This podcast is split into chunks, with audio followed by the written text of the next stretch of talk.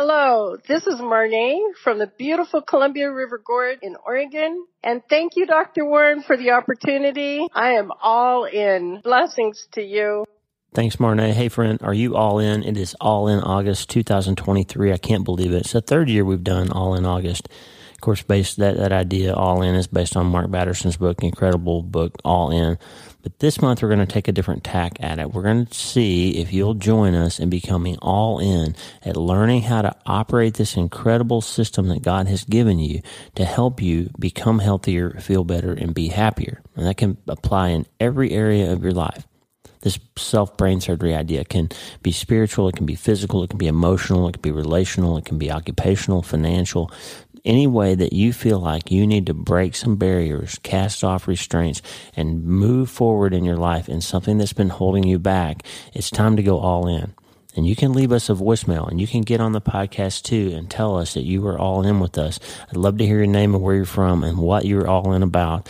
Lee Warren, I'm sorry, speakpipe.com slash Dr. Lee Warren. Speakpipe.com slash Dr. Lee Warren is the voicemail. You can leave us a voicemail just like Marnay did, and you can tell us that you're all in. Today, I've got one little idea for you.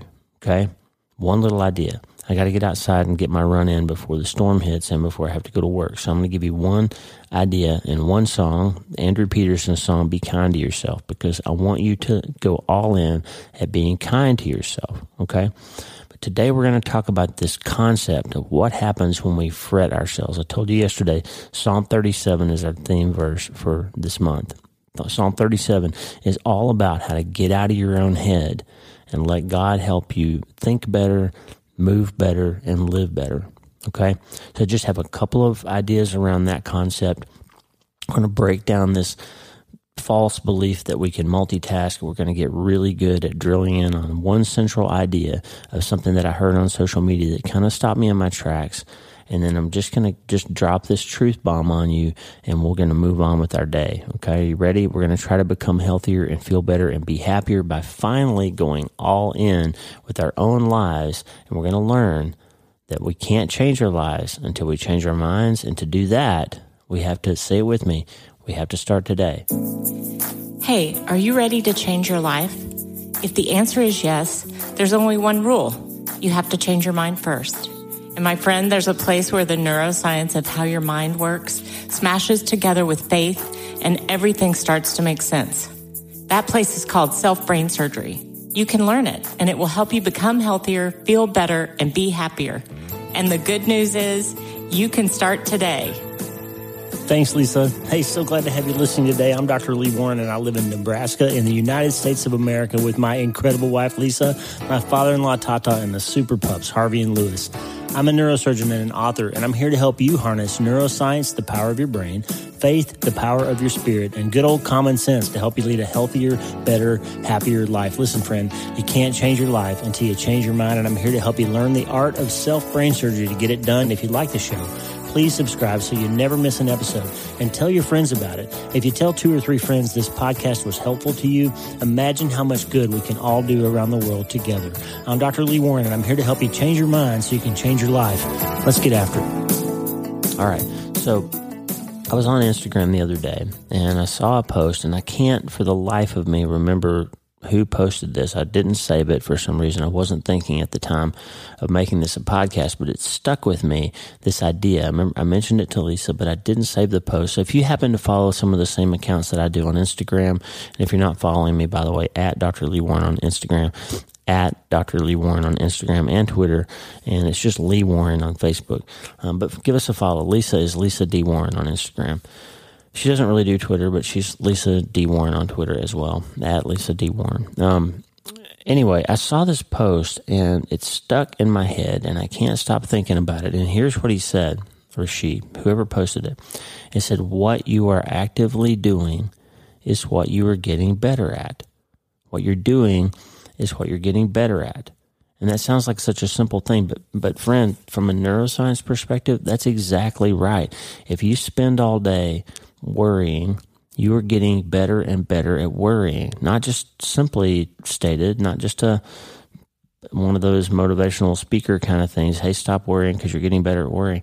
But from a neuroscience perspective, when you do something in your mind, when you create a directed mental force, as Jeffrey Schwartz would call it, when you put your brain energy on something, negative or positive, inevitably you are going to create synapses around that thought process that are going to automate it because you're teaching your brain that at this time and in this way and when I feel this thing, I think about that thing and I and I create this neurotransmitter reality about that thing, and that'll become more and more and more automated and more automatic and easier for you to slip back into next time. So if you just spent all day yesterday and all night last night worrying about something that may or may not happen, guess what? Today, in your quiet moments when you're not tied up doing something else, you're going to slip into that worry mode because you're teaching your default mode network of your brain that it's helpful to you to ruminate or that you desire to ruminate on that same thought. And you will slip into it. And before you know it, you will have spent most of today worrying about the same thing that you spent all last night and all day yesterday worrying about. Because what you're doing, you're getting better at. Now, simultaneously, we've talked a million times about severing six synapses and having these these uh, brain process, self brain surgery ideas that we can learn to interrupt those circuits and teach our brain and our brand new neurons that we generate every day better ways to behave, right? So you can break that cycle of endlessly worrying and thinking about the same thing. Now, we all think, we've heard it a million times, this common phrase that we use, multitasking. We all think that we can worry about this and take care of that and do this job and do that job and listen to music and write a paper and be on the phone and be texting texting somebody else and be scrolling and, and doing all those things at the same time. We all think that we can multitask and accomplish a lot of stuff, but the fact is you can't actually multitask at all. Your brain cannot do more than one thing at a time. The reason you think you can is because your brain is a highly designed and incredibly efficient supercomputer that can switch back and forth between multiple things quickly, so quickly that you can't really perceive that you're not actually doing more than one thing at a time. But what happens is the more processes, just like the computer, right? The, the number of tabs that you have open on your browser will eventually begin to degrade the performance of the machine so that it's not performing as efficiently and effectively as it should because you're asking too much of it. And your brain is exactly the same way. The more processes you attempt to run at the same time, the less efficiently you will run any of those singular processes. So if you're spending all day stewing and worrying about something and trying to be a good husband or wife or father or mother, or grandparent or friend or employee and trying to scroll through Instagram so you don't feel so bad all the time and trying to X, Y, or Z, guess what? You're not going to accomplish any of those things very well. Okay. That's why Jesus said it plainly in the, in the Sermon on the Mount. Do not worry about tomorrow. Tomorrow's got enough trouble of its own. Don't worry about what you're going to eat or drink. Don't worry. Don't worry. Because friend, the truth is, what you cannot directly control, if you're worrying about it, it's just hurting you. It is not helping you. It will not solve the problem. You already know this, by the way, because in your life, how many times you've spent an entire night worrying about something that you actually influenced the ultimate outcome of it by the mental energy that you spent worrying? Or how many times did the lack of sleep make you better able to deal with it the next day than you would have if you had prayed about it, put it to bed, slept well, and forgotten about it until you actually had to inter- interact with it and engage with it. How many times was it better because of that? And that's why, my friend, Psalm 37 says it so plainly. This is our all in August chapter. Listen to the context. This is English Standard Version because I love the way it says it. Psalm of David, who certainly had plenty of things to worry about. He was constantly having his kids murdering and raping each other. He was constantly having somebody trying to overthrow him, constantly trying to fight a war against the next kingdom over, constantly getting himself in trouble with his general lack of ability to, to do things correctly. He's all kinds of trouble. The man after God's own heart had constant things to concern himself about. But here's what he said after thinking about this stuff for his whole lifetime. Fret not yourself because of evildoers. Now remember, he has guys outside who are literally trying to overthrow his kingdom. He has family members who are literally murdering and raping each other. And he says, Fret not yourself because of evildoers. Do not be envious of wrongdoers, for they will soon fade. He's saying, don't spend your mental energy worrying about what other people are doing. Now that's different than saying don't make a strategy to defend the palace if the enemy is literally going to take over and try to try to you know throw you off the throne. That's not the same as saying don't be strategic and don't make a plan and don't be wise. And it's not saying that. He's saying don't sit in your bed and worry yourself to death about what other people are doing and whether they're being successful or not. What do you do? What's the solution? Verse 3 Trust in the Lord and do good dwell in the land, and make friends with faithfulness. Delight yourself in the Lord, and He will give you the desires of your heart. You get that? He's not saying God will give you every little thing you ever wanted. He's saying if you love what He loves, then your heart will get what it really wants because He'll give you the desires of your heart when your heart wants the right things. He says, commit your way to the Lord, trust in Him, and He will act. He will bring forth your righteousness. Be still before the Lord and wait patiently for him. Here it is again fret not yourself over the one who prospers in the way, over the one who carries out his evil devices. Don't worry about what other people are doing. And especially, verse 8, refrain from anger and forsake wrath. Fret not yourself. It tends only to evil. Listen, from a neuroscience perspective, when you're stewing and angry and boiling, all you're doing is hurting your own brain chemistry and you're diminishing your capacity to make purposeful decisions that will help you solve the actual thing that you're upset about. Because you're so angry, you can't think clearly. And here's what he says Fret not yourself, it tends only to evil. How many times in your life have you had a good solution to something by spending hours and hours being boiling angry about it? How many times have you come to the answer that would ultimately lead you to peace and being happy again by being super angry and giving into that and going down in this hole of of murderous boiling anger?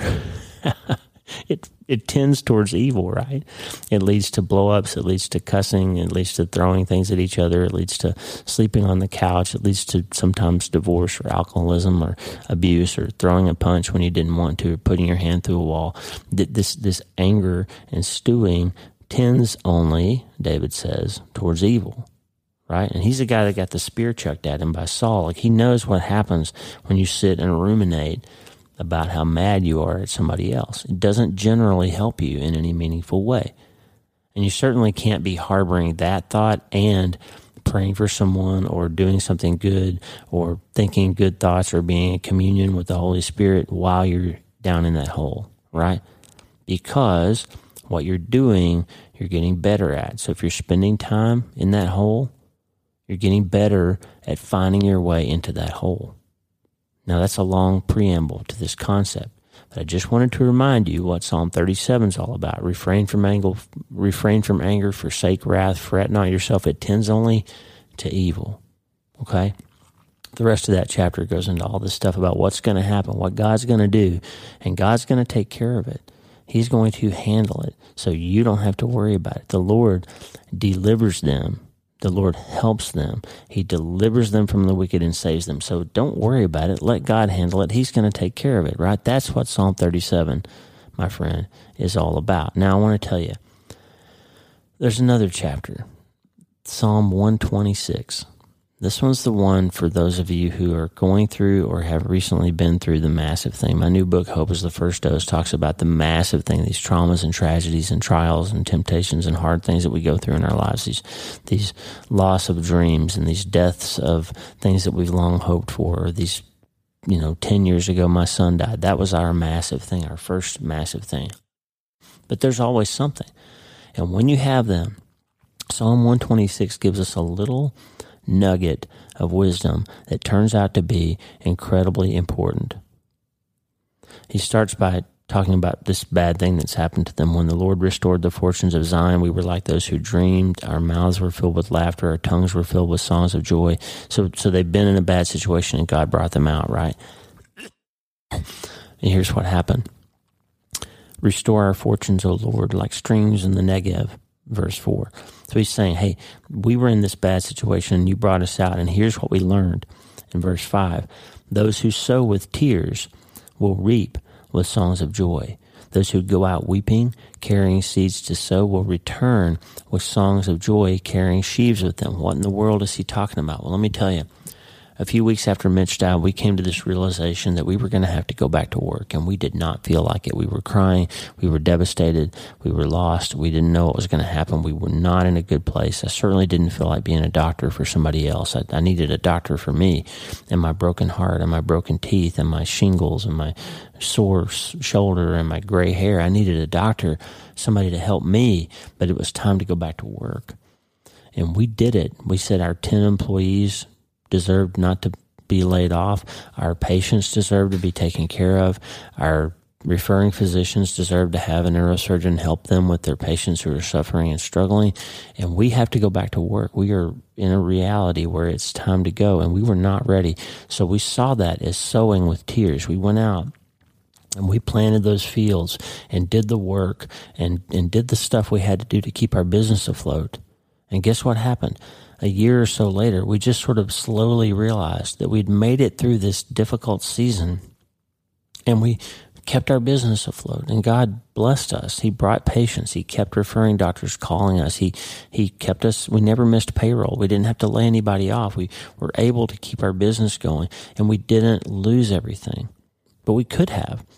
And when we realized that, it gave us this incredible peace and joy that God had been faithful to us. He was, it was true that He was close to us when we were brokenhearted, like Psalm 34 18 says. It was true. He kept His promise that if we would go out and sow those seeds, even while we were suffering and even while we had tears in our eyes, that we would eventually be able to reap that harvest of thank God we stayed alive. We didn't starve. We didn't lose our house. We didn't drink ourselves to death. We didn't get divorced. We didn't lose our business. We didn't have to lay off our employees. We didn't have to send patients to another doctor. We made it through. And that created joy mixed in with the sorrow and sadness that we will always feel over losing our son. Now, I want to give you a thought. Our friend Jerry Deaver, the farmer who works the field across the uh, in our property across the way from her house and then across the driveway in Mrs. Craftsman's field. Jerry and his crew, his dad and all of his folks, work that field. And they plant alfalfa and they plant sorghum and they plant wheat and they do all kinds of things to, to create a crop that provides food for people and animals and hay. And they take care of lots of people because of working these fields. Well, let me just tell you this Jerry, I, I know he's talked about this. He lost his first wife to glioblastoma as a young man. She was a young woman. And I know there came a time, and Jerry, I'm sorry if, I, if I'm sharing too much of your story here, but there came a time when he had to go back to work and get on that tractor and get back after it, just like we did after we lost our son. But here's what, a metaphor I want to give you. What if Jerry had sowed his seeds of tears what if he got in the tractor while he was weeping and he just planted a field and he drove to the next field and planted that field in sorrow and drove to the next field and planted that field in sorrow and drove to the next field and planted that field in sorrow? What if he just kept planting while weeping and kept planting for the rest of his life? Well, what would happen? He would just drive all around Nebraska planting. Well, there would come a time when the crops behind him started to grow, right? And the fields that he had planted would come to full readiness and he wouldn't be there to harvest them.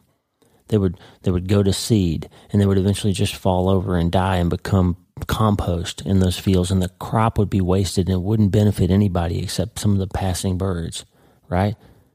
And he would have failed to reap the harvest that could have brought joy and could have brought success. And all he's doing is driving around the fields, planting in sorrow. And friend, that can happen to you if you're not careful after the massive thing. There are people, in fact, there are whole platforms on the internet and there are whole support groups full of people and we know some of these people, and you do too, who they have this massive thing happen to them, and that becomes the only thing they can see or do for the rest of their life. They plant in sorrow for the rest of their life, and they never come back to harvest the field.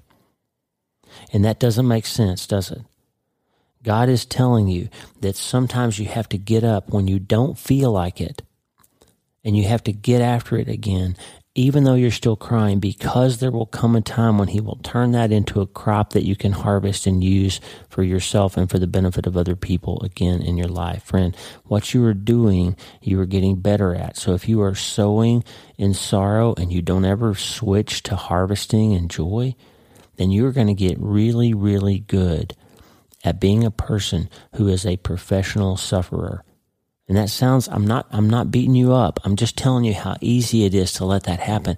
And if you're at a place when that's what's happened to you, if you've been stuck in the sowing seeds of sadness phase of your massive thing, it's time to make a switch. It's time to go all in on letting God help you do something different. Now we say it all the time. If you want to feel better, do better. That's a, a motivational speaker thing. Tony Robbins has said it. Our pastor Chris Hodges used to say it actions leading feelings follow and all that stuff. But let me tell you why it's true from the brain standpoint, okay? If you're feeling bad and you can't figure out how to get unstuck, you need to get up and go for a walk. You need to get up and go exercise. You need to get up and go do something else. Why? Not because you're just trying to not think about it for a little bit, but because you can't multitask. I told you that earlier. You can't actively multitask. You can do more than one thing in a short amount of time, but you can't do more than one thing at one time. And so when you start moving, your brain starts releasing neurotransmitters that make you feel a little bit better. And your brain doesn't care if you get your dopamine from moving or if you get your dopamine from not having had a bad event occur. Okay. But once you have some dopamine, you're going to start making some pathways in your brain that say, Hey, I can feel better if I do this thing again. And instead of getting the dopamine from alcohol or from some other harmful thing, you can be the self brain surgeon here and you can choose to direct your energy to something that will help you. And it's time to go all in on being a good doctor for yourself, friend. So if you're feeling bad, start moving, start doing something else because what's going to happen is the things that you do, you become good at. So if you start doing something, different than sowing seeds of tears all the time, you will start feeling a little bit better. And if you start doing something different than fretting yourself all the time, you'll start feeling better. And guess what's going to happen? Once you automate that process of doing that thing that makes you feel a little better, you're going to clear some mental space and generate some mental energy that you've been using to harbor those negative feelings or thoughts or worries or angers or pain or anything else that you've been ruminating around on, you're going to free up a little bit of room and you will be able to direct that neuroplasticity and create a better direction to spend that energy. The one thing that we get from Psalm 46, I never saw this in my whole life until last week. I was on the tractor and I was listening to the audiobook of Susie Larson's book called Fully Alive, which I cannot recommend highly enough. It's from a few years ago. And it's about learning how to flourish even when you're in a season of pain or even when you've gone through something hard. How to next level your life by coming fully alive. And Susie talked about, she's going to come on the podcast, by the way, August 18th. I'm interviewing her to talk about her new book. And September 1st, she's going to come on and we're going to talk about neuroscience and, and her book, Fully Alive, and how it meshes with my book, Hope is the First Dose, and all that. So you get two doses of Susie Larson coming up. But she talked about Psalm 46 when God says, be still and know that I am God. Psalm 46:10. We quote that verse all the time. It was mentioned again in Psalm 37. This idea of be still and know that I'm God. And when we hear that, we almost always hear it in this kind of voice. Hey, hey, Lisa. Hey, Lola. Hey, Dennis. Hey, Lee. Hey, Brian. Hey, Charles. Be still and know that I'm God. I've got you. Give me a hug. Come on, come in here and be still. That's how we hear it. But you look at the context of Psalm 46, Susie Larson said this and it stopped me in my tracks, literally stopped the tractor and rewound it so I could hear it again. The context here is not God with his arm around you, with you sitting in his lap, with him holding on to you, saying, Calm down, I've got you, I love you, it's all sweet and wonderful. No, God is in the midst of something mighty here. Starts with verse 1 God is our refuge and strength, our ever present help in times of trouble. We will not fear though the earth give way and the mountains fall in the heart of the sea and the waters roar and foam and the mountains quake with their surging. He's in the middle of this cataclysmic event. God, uh, verse 6 nations are in uproar, kingdoms are falling. He lifts his voice and the earth melts. God is shouting in the midst of this cataclysmic apocalyptic event. Kingdoms are falling, nations are in uproar, you're terrified, and everything is happening. There's war going on. And it says down in verse 9, God makes the war cease to the ends of the earth. He breaks the bow and shatters the spear. He burns the shields with fire. And that's when, in verse 10, he says, Be still and know that I am God. Listen, this is not the soft voice of God with his arm around you saying, Hey, honey, hey, buddy, calm down. It's going to be okay. Like I used to talk to Mitch when he was stressed or my kids. Hey, buddy, it's going to be okay. Be, just calm down. It's going to be all right. That's not what's happening here. The war is happening. The earth is shattering. The fires are happening. God grabs the bow out of your hand and snaps it. He shatters your weapon. He burns your shield up with fire and he thunders his voice booms and quakes and grabs the attention of the universe and brings the war to a stop like a screech of the record. And he says, Be still and know that I am God. He's yelling. He's, this raises the hair on my arms to think this. When you are fretting yourself, you are directing your mental energy into a hole and a storm gets louder and louder and louder in your head until that's all you can hear and it's all you can see. And you don't need somebody to come alongside and pat you on the back and tell you to calm down and it's going to be okay. You need God to grab that neurotransmitter storm and part those waters and shatter that shield that you're putting up over every other voice that can come in and try to help you. And you need Him to tell you to knock it off and be still and know that He is God because you have no other hope for finding your way forward than Him showing you the path. If you delight yourself in Him, He will give you the desires of your heart. If you fret not yourself, it will stop tending towards evil and it will start becoming a path for you to climb back up towards the light again. Because Psalm 46:11 the Lord Almighty is with us. The God of Jacob is our fortress. Friend, you need to stop sowing in tears at some point. It's fine. It's appropriate. When it's time to sow, it's time to sow. When it's time to plant, Jerry's got to get on the tractor and get after it. And when it's time for you to move, even when you're still weeping, that's okay. But there has to come a point when you switch implements on the back of your tractor and you start harvesting again when you stop going down the hole of terror and you start letting him help you be still and know that he is God again, when you stop fretting yourself, when you stop letting the voices overtake you, that's when you can start being good at something else. So the question is, you know you can't multitask. So you know you can't live with these two realities anymore, and it's time to go all in on helping yourself become healthier and feel better and be happier. And it's time to be kind to yourself, friend. It's time to break the chain of fretting yourself. It's time to break the chain of sowing in sadness. It's time to start reaping with joy. And that's what we're going to figure out in All in August. Andrew Peterson's song, Be Kind to Yourself, is going to take us out. It's a great song about just learning how to know that it's okay to be kind to yourself because your Father loves you. Listen, friend, you can't change your life until you change your mind. I want to hear from you if you're all in. I hope this was helpful. I'd love to hear from you today to tell me if this was helpful or not. This 28 minutes and 39 seconds we've been talking about this together. So, love you. We're with you. We're hopeful that God will break through for you this month, that you'll finally go all in. I hope that you're reading my book, Hope is the First Dose. There's a Bible study on YouVersion, five days you can get. And I'd love to hear from you if the book is helpful. I would love to hear your feedback, to hear how you're changing your mind and changing your life through the power of self brain surgery. And I hope, my friend, that you're ready to start today.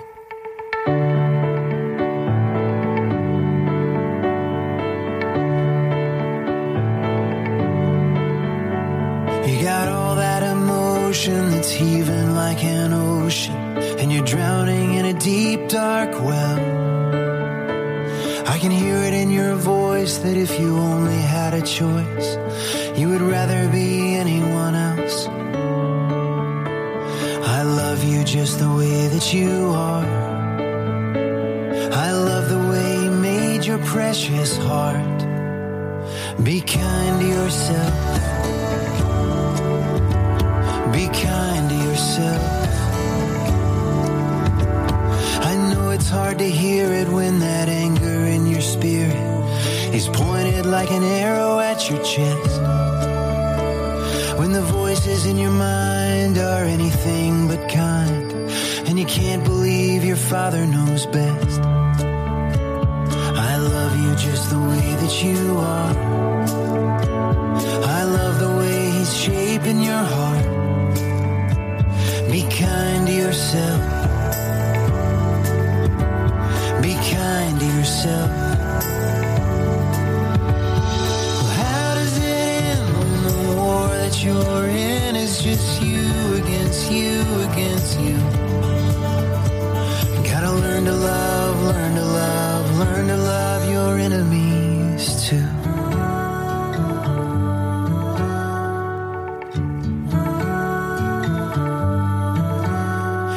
Expect to be perfect. It's a fight you gotta forfeit.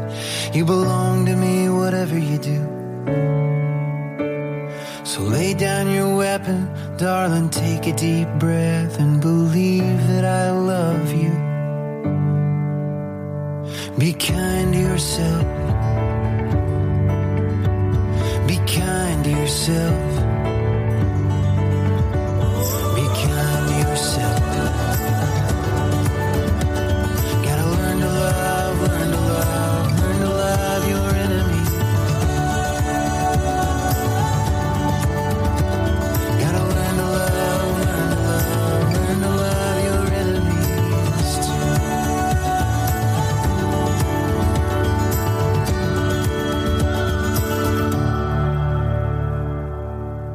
Hey, thanks for listening. Please subscribe to the show so you automatically get every episode. And if you like the show, you'll love my weekly letter. Check out my writing at drleewarren.substack.com, drleewarren.substack.com. Get the free newsletter every week for my best prescriptions for becoming healthier, feeling better, and being happier through the power of faith and neuroscience smashing together via self-brain surgery. drleewarren.substack.com. And if you need prayer, go to the prayer wall at wleewarrenmd.com slash prayer.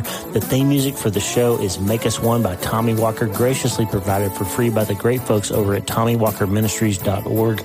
Check it out and consider supporting them. TommyWalkerMinistries.org. Remember, you can't change your life until you change your mind. And the good news is you can start today. I'm Dr. Lee Warren. I'll talk to you soon. God bless you, friend. Have a great day.